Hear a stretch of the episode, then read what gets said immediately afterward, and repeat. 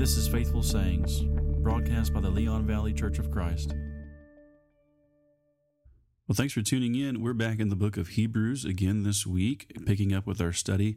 Last week we went um, with a brief overview and we talked about the whole book, really, just kind of getting a bird's eye view of the thing, and ended with some points about uh, the role of angels in divine revelation. So I want to begin in chapter 2 and read those first three verses there. And the writer says, For this reason, we must pay much closer attention to what we have heard so that we do not drift away from it. For the word spoken through angels proved unalterable, and every transgression and disobedience received a just penalty. How will we escape if we neglect so great a salvation? After it was first spoken through the Lord, it was confirmed to us by those who heard. So I thought it'd be a good idea to uh, start with this quote from this text to to see where we're headed, because this is where the Hebrew writer is making the application with regard to all the points that he's just made about angels in chapter one. So he's not just talking about angels to inform us about angels and give us a glimpse of what their roles are, but he wants us to understand there's an urgent need here and there's a, a practical message that we have to understand. It's always good to know where you're headed. So in chapter one, the Holy Spirit cites scripture to prove Jesus' supremacy to angels before bringing home his point as to the implications of Jesus' supremacy to angels and how that extends to the word that was spoken first through him and then his chosen apostles versus the word spoken by angels. So recall, if, if you go back to chapter one, the writer begins the letter by drawing our attention to how God has revealed his will in the past. So how God spoke to people, how God communicated his his will and expectations to people in the past. And he says, God, after he spoke long ago to the fathers and the prophets in many portions and in many ways, in these last days has spoken to us in his Son, whom he appointed heir of all things, through whom also he made the world. And he is the radiance of his glory, the exact representation of his nature. He upholds all things by the word of his power. And when he had made purification of sins, he sat down at the right hand of the majesty on high. And then he immediately says, having become much better than the angels, because he's inherited a more excellent name than they. So a glance into the Old Testament reveals, again, God spoke to the heads of families like Abraham, uh, Job, Jacob, Isaac, others, you know, that we're familiar with. And, and then through the prophets also, as the writer mentions, the prophets that God chose and appointed. And at other times, he used different means to confirm his word. So sometimes he would just, it would be a direct communication from heaven or a whirlwind or a still small voice in Elijah's case.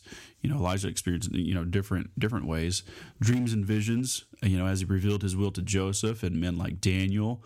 Uh, written tablets like that he gave to Moses and to all, all, the people that he that he wrote with him by that God wrote himself.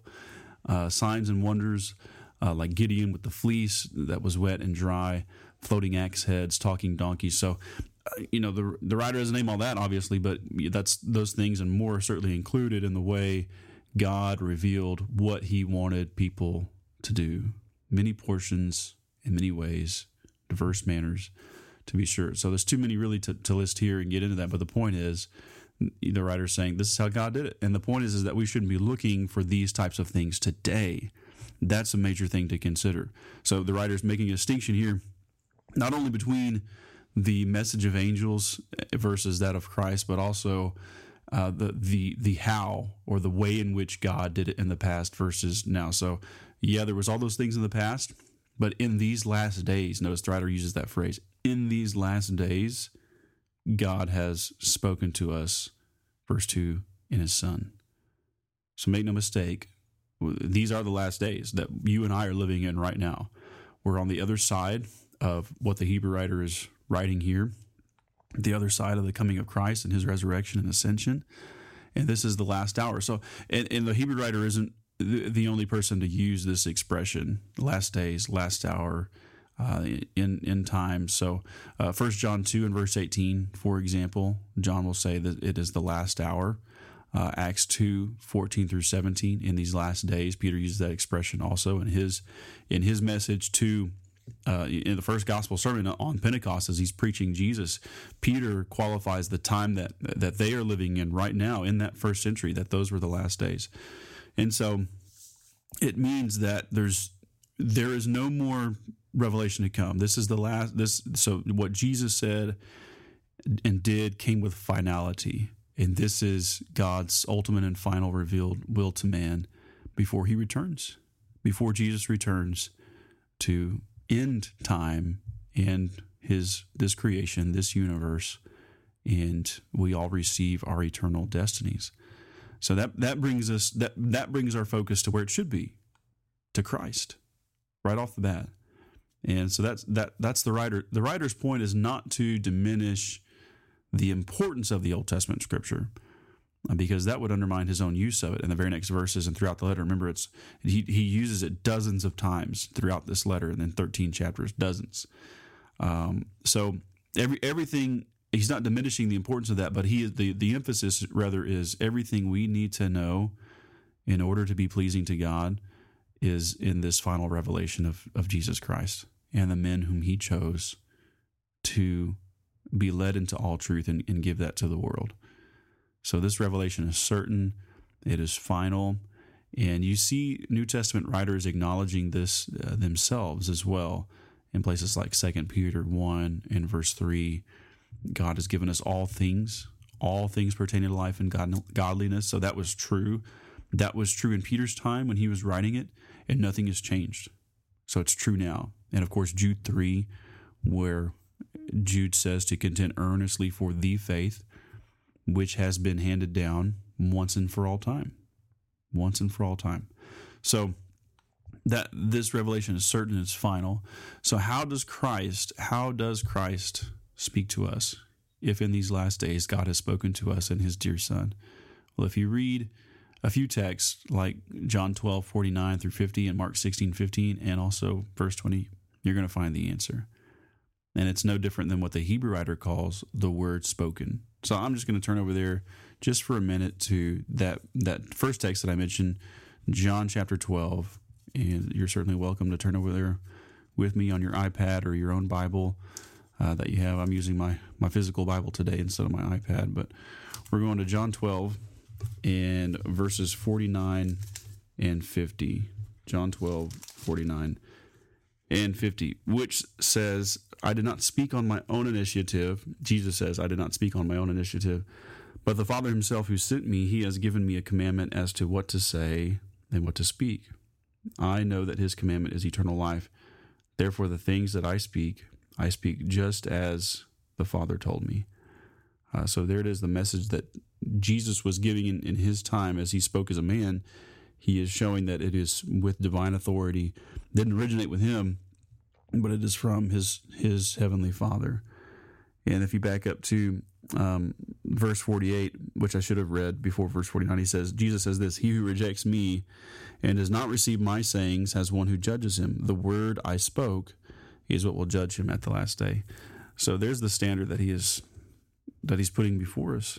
And again, he's proving the origin of that message that it is divine, that it is again the standard by which all of us are going to be going to be judged. And so the point is, pay attention to what he said. The words have been written down. God has preserved them for us. And now it's up to you and me to dig into that word, to examine it carefully and eagerly to understand what God's will is. In Mark 16 and verse 15, Jesus says this He said to them, Go into all the world and preach the gospel to all creation. And then again in verse 20, it says, They went out and they preached everywhere while the Lord worked with them and confirmed the word by the signs that followed. Now, that's an important point because the Hebrew writer is going to do do the same thing. Excuse me. The same answer that you find in those passages is the same answer that the, the Hebrew writer gives to the question, well, how does Jesus speak to us now? Against the word spoken first by the Lord, then by those who believed. Look at verse 4 in chapter 2 well, verse verse three, verses three and four. Again, he asks the question: How are we going to escape if we neglect so great a salvation, after it was at first spoken through the Lord, and it was confirmed to us by those who heard, God also testifying with them both by signs and wonders, and by various miracles, and by gifts of the Holy Spirit?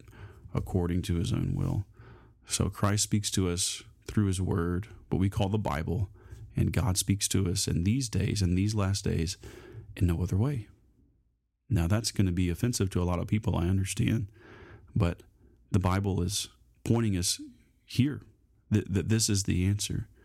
That you shouldn't be looking for signs in the clouds or trying to decipher or decode events in your life and circumstances as God trying to uh, speak directly directly to you.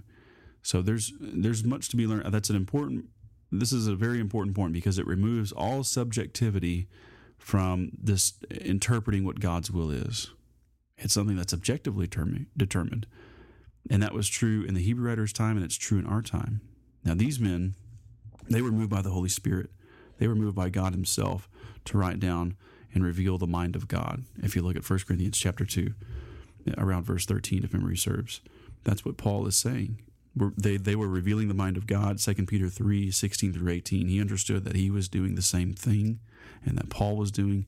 They were, they were on the same page and uh, they were revealing the mind of God, and thus their words bear the force of God's authority. And once their word was confirmed, as the Hebrew writer is saying here, well, then that, that should be sufficient for us to accept it as the word of God, as the final authority for our lives. So there's much to be learned here um, about revelation and I think there's also much to learn, be learned about the nature of Christ, especially in verses two and three, uh, because surprisingly, uh, there are many people who profess to follow Christ, but who would deny some very fundamental things about his identity. So just look at verses two and three for a moment, and you see that Christ here is described as the heir of all things. He is the heir of all things in verse two verses 2 and 3, and he has always been the possessor and sovereign of all things. So that tells us something about his nature, doesn't it? That he is eternal.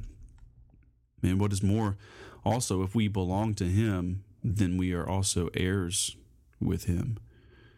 Uh, so he's described as an as an heir of, of glory and um, uh, you know honor in this this special position, and his people in turn also who belong to him have this same expectation in places like Romans 8, 16, and 17, Paul says that if we uh, suffer uh, suffer with him, we'll also be glorified with him, and we are co-heirs with Jesus Christ. And I'm paraphrasing what he says there, but Romans 8, 16, and 17, that's it's not um, you know the only passage that makes that point. First Peter 1, 3 through 5, Galatians 4, 1 through 7, prophecy, Psalm 24 and verse 1. So um, it is it is through Christ that we have this hope and expectation for eternal life and the forgiveness found in Him, that we can uh, find glory with Him in the end when our time is through here. And it is also through Christ. Notice that the writer says that God made the world. And so he, you know, Christ is not just, he wasn't just a bystander. He wasn't just a, a passive kind of observer, but he was he was there in the beginning in Genesis chapter one before time even began. So he's co-eternal with his Father. He is as much responsible for creation as the Father and the Holy Spirit. He was an active participant. Right. If you go back to Genesis 126, you find that phrase, let us make man in our image. In our image. And notice what the Hebrew writer says here that Jesus is the radiance of God's glory and the exact representation of his nature. And again, he upholds all things by the word of his power. So these things these things would not be true if Jesus were not God, is the point. He is God. Um, he has all the, the attributes of deity. He's all knowing. He's all powerful. He's eternal. He's unchangeable. He is God. We know him to be the Son uh, but this necessarily means being equal to God, as John says. When Jesus, in John chapter 5, when Jesus was calling God his own Father, his original audience understood he's making himself equal with God, right? So, because there were lots of people who made that claim, you know, throughout history, really, the pharaohs and Caesars, a lot of people in power, and the crazy people who claimed to be God. But Jesus wasn't crazy. And, and by and large, those other people, like Pharaoh and like Caesar, who would claim some sort of deity status. They, what they were essentially saying is that I am a god among many gods. Right? There was a, there was a pantheon, eh, of of gods in in those systems. But Jesus, being a Jew, when he said God is his own Father, he was talking about the unequaled, unparalleled, almighty, eternal Creator in heaven. Right? He was saying that I I am unique in that way. I'm not one God among many gods. In other words, I am the God with my Father and with the Holy Spirit. Jesus is the radiance of God's glory. So literally he is the the outraying the outraying of God's glory. He's the very expression of divine light. And that's exactly how he is qualified at the beginning of John. Right? If you go to the prologue of John's gospel in John chapter 1, um, you know, he was the light of the world, and we saw his light, we saw his glory. Again, I'm paraphrasing that. You can go back, but that's exactly how John qualifies Jesus. He doesn't he doesn't use the phrase that the Hebrew writer does, radiance of God's glory, but that's the point that he's making. Uh, Matthew chapter four, another gospel writer also makes that same makes the same point about Jesus from prophecy that those living in darkness have seen a great light. Matthew four sixteen. You know, Moses once asked to see the glory of God, and he was refused because it would have meant certain death in Exodus 33 and verses 18 and following. And God says, No, you can't see my glory. Nobody can see my glory and live. And then he says, What you can see, though, is my goodness. I'll cause my goodness to pass before you.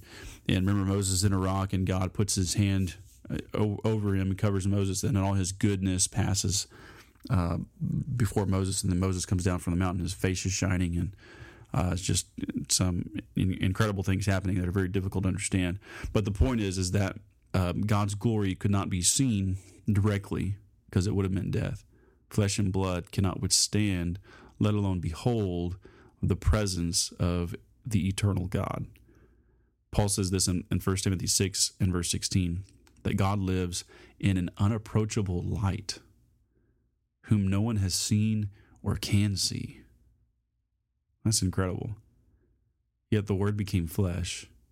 That God who lives in unapproachable light, whom no one can see or has seen, became flesh and dwelt among us. And John says, We saw his glory, the glory as the only begotten from the Father, full of grace and truth. In John 1.14. So Moses was refused and and could not look on God's full glory. But the Lord again allowed his goodness to pass before the prophet. And John connects the, the gospel writer John connects the glory that he witnessed in Jesus with the grace and truth that Christ showed in his character and the way that he lived.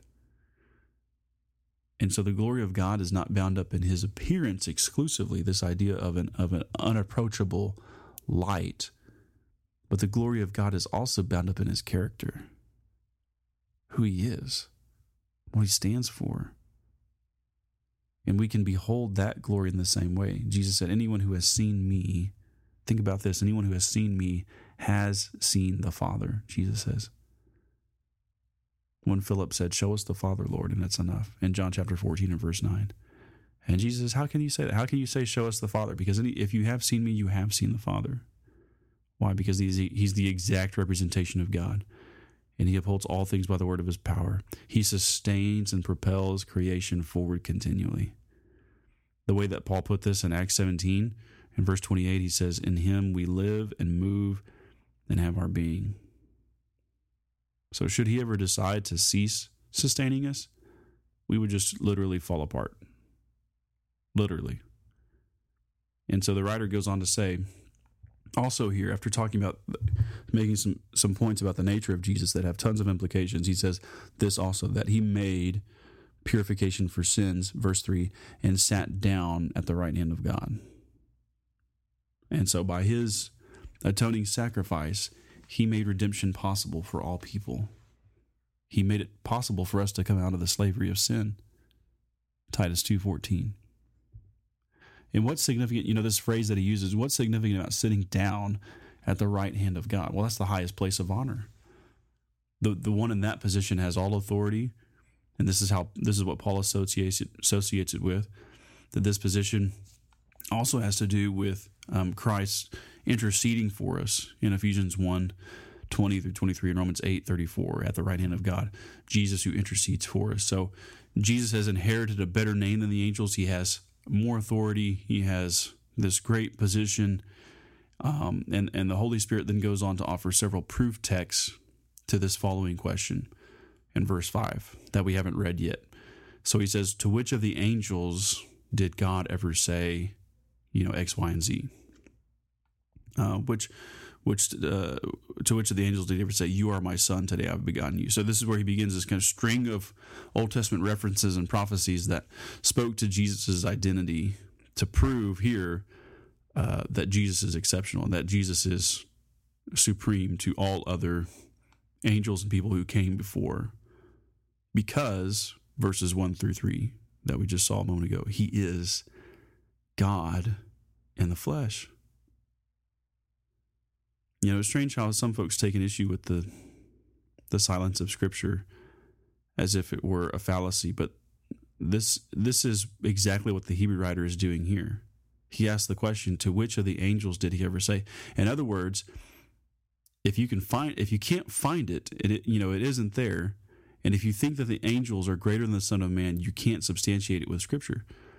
Because Scripture is silent on that on that point.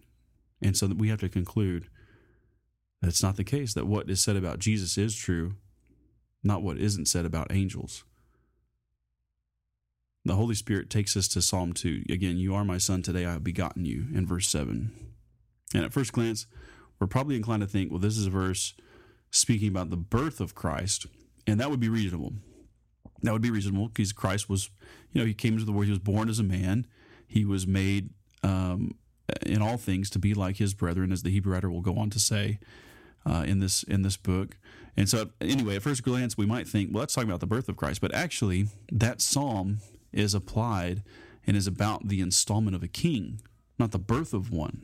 So, so the um, the begotten you point is about the installing someone or establishing someone as a ruler with authority, not a ruler with authority being born um, in the way that we think of being born.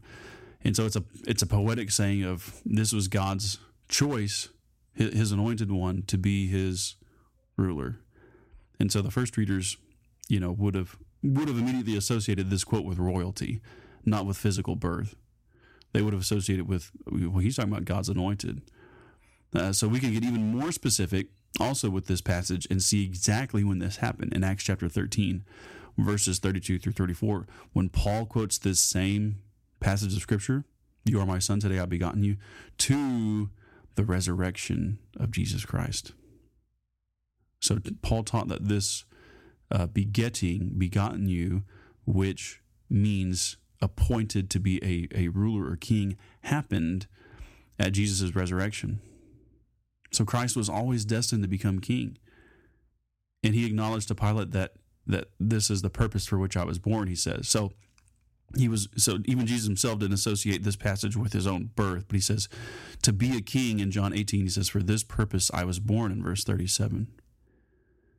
So you put all of that together and it's just it's an amazing incredible testament to God's vision and just how far he can see and how much he can control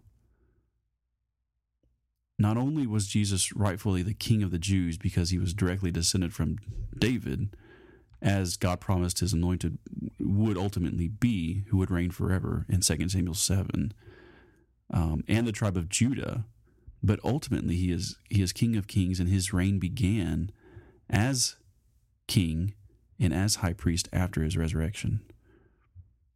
And the Hebrew writer also quotes 2 Samuel 7, 13 through 14, which is another passage, again, pertaining to royalty that I mentioned just a moment ago.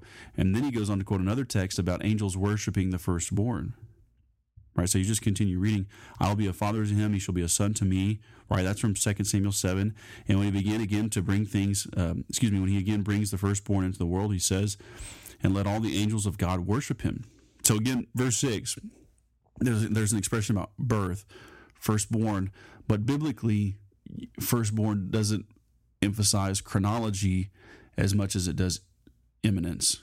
Okay, so what I mean by that is a lot of folks will look at that passage there, and as well as Colossians 1, where Jesus is called the firstborn, and they'll say, See, he was a created being, and he was just, he was born before anything else right? And that's what it means, firstborn. But that's not the way that the Bible actually uses that term. If you go and look at prophecy and context and how it's used, it it can mean someone uh, who was born first physically.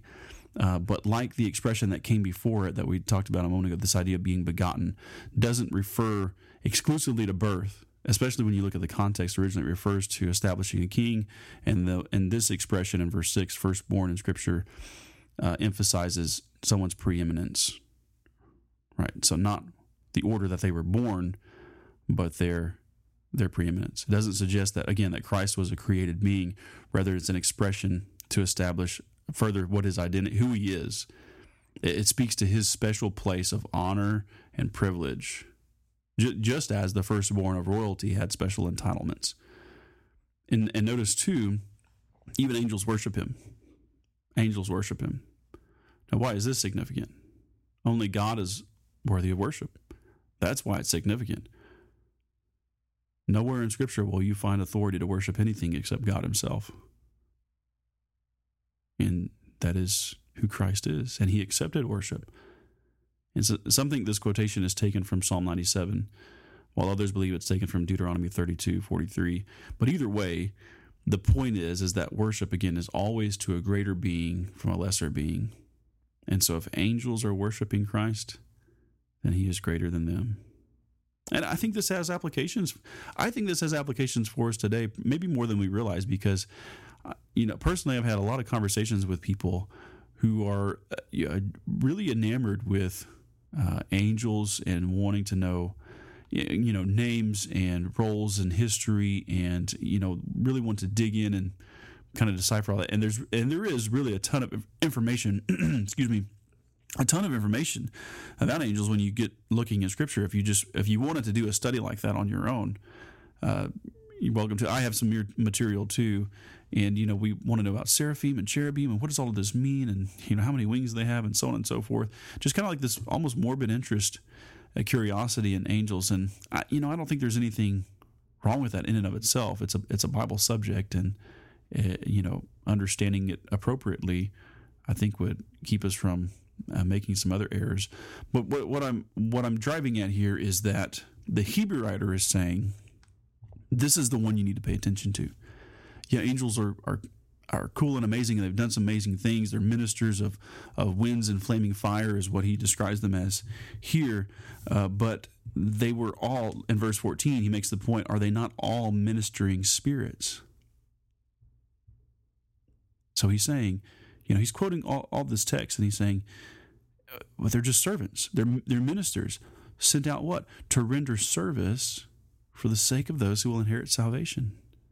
And so he keeps he keeps bringing us back to this central point.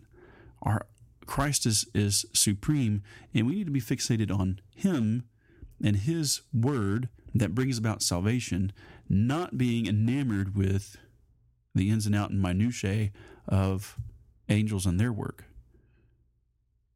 And again, they did some incredible things, and they are central to the revelation of God. I mean, the burning bush in Exodus 3, verses 1 through 3. I mean, sometimes they look like men, sometimes they look like women. But the point is, is that they serve the Creator and they are not worthy of worship. And by contrast, the Son, Jesus Christ, is the Creator. He is worthy of worship. And again, so what? So what's the point of all this? Well, you just keep reading, and we end up where we started, chapter 2 and verse 1. For this reason, we must pay much closer attention to what we have heard, so that we do not drift away from it. So, this is where he's been taking us all along the supremacy of Christ above angels, the one true God who took on flesh, delivered his gospel, revealed God's will for mankind, and then return to glory. He put salvation at our fingertips in what he did and what he revealed.